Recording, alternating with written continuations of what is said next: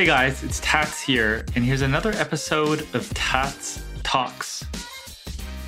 I love innovation. I followed innovation, been involved in lots of innovative projects, and read a fair amount of books on it. But I ran across a podcast lately that's really changed my mind on innovation and how it occurs. I viewed certain types of innovations. Now, there's gradual innovations or incremental innovations, and, and something called disruptive innovations that was sort of brought into sort of popularity by Clayton Christensen. And I've felt that innovation could happen in, from a place of individuals and sort of pockets of genius and could happen very, very quickly. And the podcast that I listened to had the guest Matt Ridley on it. And he really outlined how innovation works. And the thing that really got me was that his position was that innovation was quite gradual in all cases. And that really got me baffled and, and curious. So I went and listened on. And the case that he was making was that innovations rely on un- other innovations to happen. So let me put that more simply.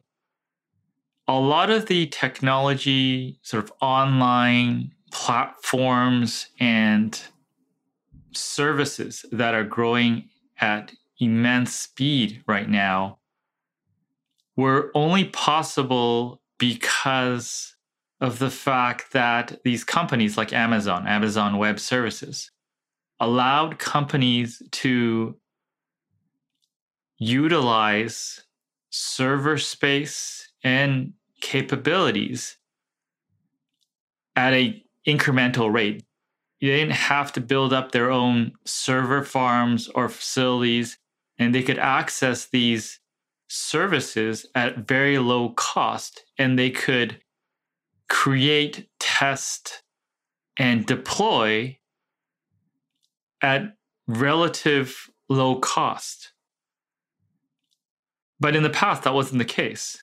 So these type of improvements in various aspects in industries facilitate other innovations and their viability. And it got me thinking. This was quite a big shift in my thinking. And when I think about past episodes that I've done and how I've thought about certain things and how my thinking has changed when I've talked to different people I've read different books and I've experienced different things in the marketplace is that some of the stuff that I, I believed in or I said in the past were not necessarily the views I have now. And the views I have now will will change in the future. And I and I'm open to that. And I think that's important part of the process. If you look at sort of people that are running in politics, people get sort of bashed and sort of shame for for changing their mind on certain positions. And I think that really discourages evolution and personal growth. I think we should all celebrate and encourage people and ourselves to actively seek new information that could drastically change how we see the world. I think that's healthy. I think that's the only way that you can grow and and sort of actively look for the new pieces of information. So anyways, that was a big one for me. Innovation as a evolutionary slower process. The book I haven't read it yet, but I, I plan to is how innovation works and the author was Matt Ridley. That was really good. But think about what sort of thoughts that you have and start to question are you holding some of these thoughts too closely? Have you actively looked at what the other side of the argument is, or what if certain things that you believed weren't true? Maybe they are limiting beliefs that are actually holding you back.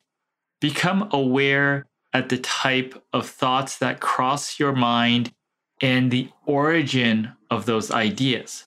Were they just based on a personal experience you had in the past? Maybe there's one data point, one experience that sort of biased you towards a certain type of behavior? Or is it based on more of a, a systematic and data driven or more comprehensive thought process and mindset?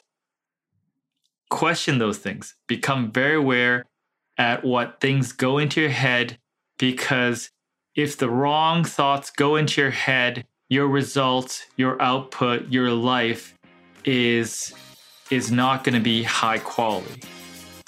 Anyways, it's Tats here. Hope you're having a great day and I'll talk to you again soon.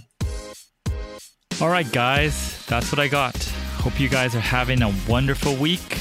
Make sure to subscribe to hear upcoming episodes. Talk to you soon.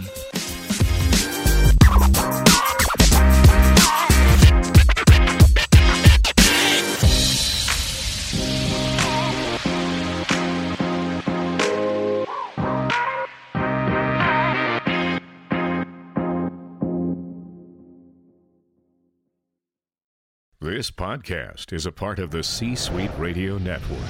For more top business podcasts, visit c-suiteradio.com.